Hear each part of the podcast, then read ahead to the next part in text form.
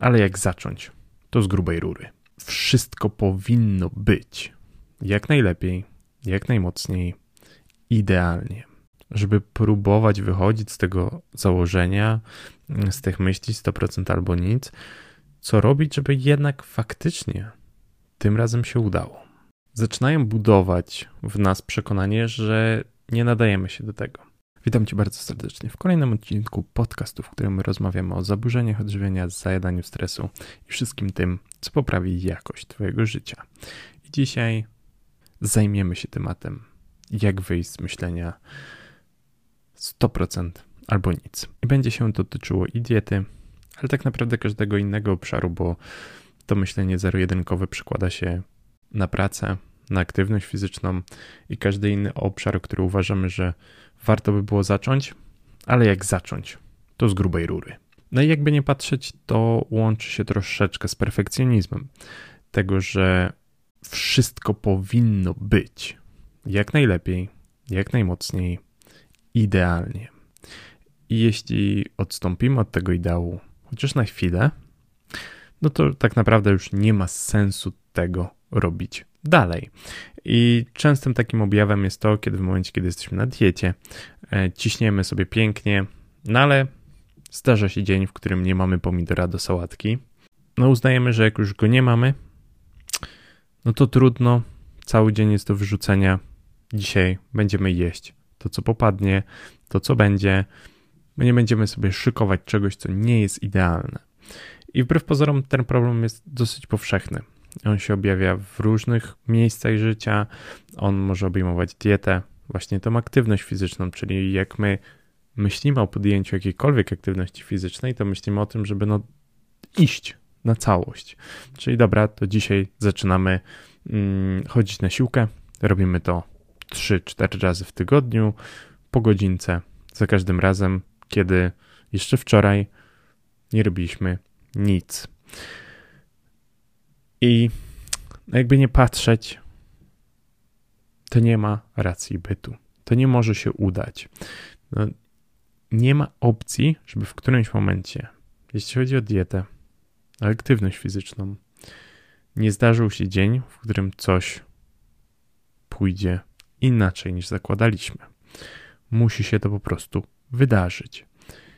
Więc z samego założenia takie podejście zero-jedynkowe, podejście 100% albo nic, daje pewność, że któregoś dnia porzucimy to, co zakładaliśmy.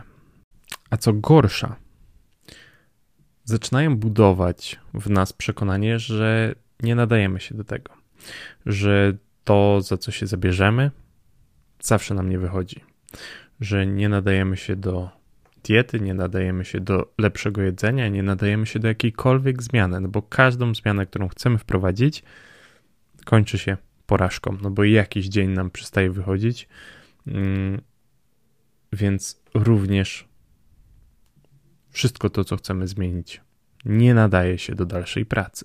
I to powolne budowanie takiego przekonania wzmacnia naszego wewnętrznego krytyka, wzmacnia krytyczną mowę do siebie, zaczyna budować frustrację, wyrzuty sumienia w momencie, kiedy nam coś nie wyjdzie, nie pójdziemy na siłownię albo zjemy coś innego, ale również zaczyna budować zwykłe zmęczenie. Zmęczenie tym, że nam nie idzie, zmęczenie tym, że nakładamy na siebie bardzo dużo rzeczy, bardzo krótkim czasie i liczymy na to, że uda nam się to zrobić. I z czasem takiego trybu nawet zaczyna budować się pewnego rodzaju przekonanie, że już nigdy nie uda nam się z tego wyjść. Nigdy nie uda nam się zmienić. Tacy już po prostu jesteśmy. I koniec. Próbowaliśmy tyle razy. Nie ma opcji. No po prostu nie ma opcji, żeby to przebiegło inaczej. Otóż to przekonanie jest nieprawdziwe. Ono jest poparte faktami w ostatnich e, pewnie latach tych niepowodzeń, ale ono nie jest prawdziwe. Bo jedyne, co jest faktem z tego, co się wydarzyło, to to, że w tym trybie, w tym myśleniu, w tym podejściu, to nie ma prawa się udać. I to jest 100% fakt. Więc jak do tego podejść, żeby próbować wychodzić z tego założenia, z tych myśli 100% albo nic, co robić, żeby jednak faktycznie tym razem się udało. I tutaj wchodzi wyświechtane podejście małych kroków. Prawdopodobnie już kiedyś się z tym spotkałaś. Pewnie kiedyś o tym słyszałaś, że warto zaczynać od małych rzeczy. No ale przecież jak takie pycie rzeczy wprowadzamy, to to żadna zmiana. No i trochę w tym racji jest. Jednak zakładając, że przez miesiąc robimy jedną małą rzecz i ona wchodzi nam w nawyk, i za następny miesiąc jesteśmy w stanie robić więcej, i to zaczyna się po prostu kumulować, to ta zmiana robi się duża w stosunkowo niedługim czasie, ale co najważniejsze, jest ona skuteczna. I co mam na myśli, jeśli chodzi o małe rzeczy? To, że na przykład wprowadzamy jedno założenie tylko do diety. To, że od dzisiaj do każdego posiłku starasz się dodać jedno warzywo albo owoc. Ważne tylko, żeby to było jedno całe warzywo lub jeden cały owoc. Nic więcej. Wszystko inne zostaje tak jak wcześniej. Trzymasz się tylko tego jednego założenia. Czy wydaje się to prostsze niż zmiana całkowicie diety? Czy wydaje ci się, że dasz radę zrobić to bez większego trudu? Bo tak właśnie budujemy te małe zmiany.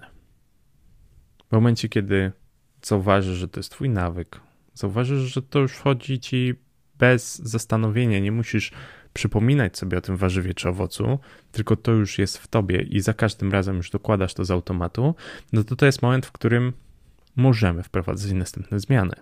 Możemy zastanowić się, co dalej, żeby ta jakość Twojego jedzenia na co dzień była lepsza.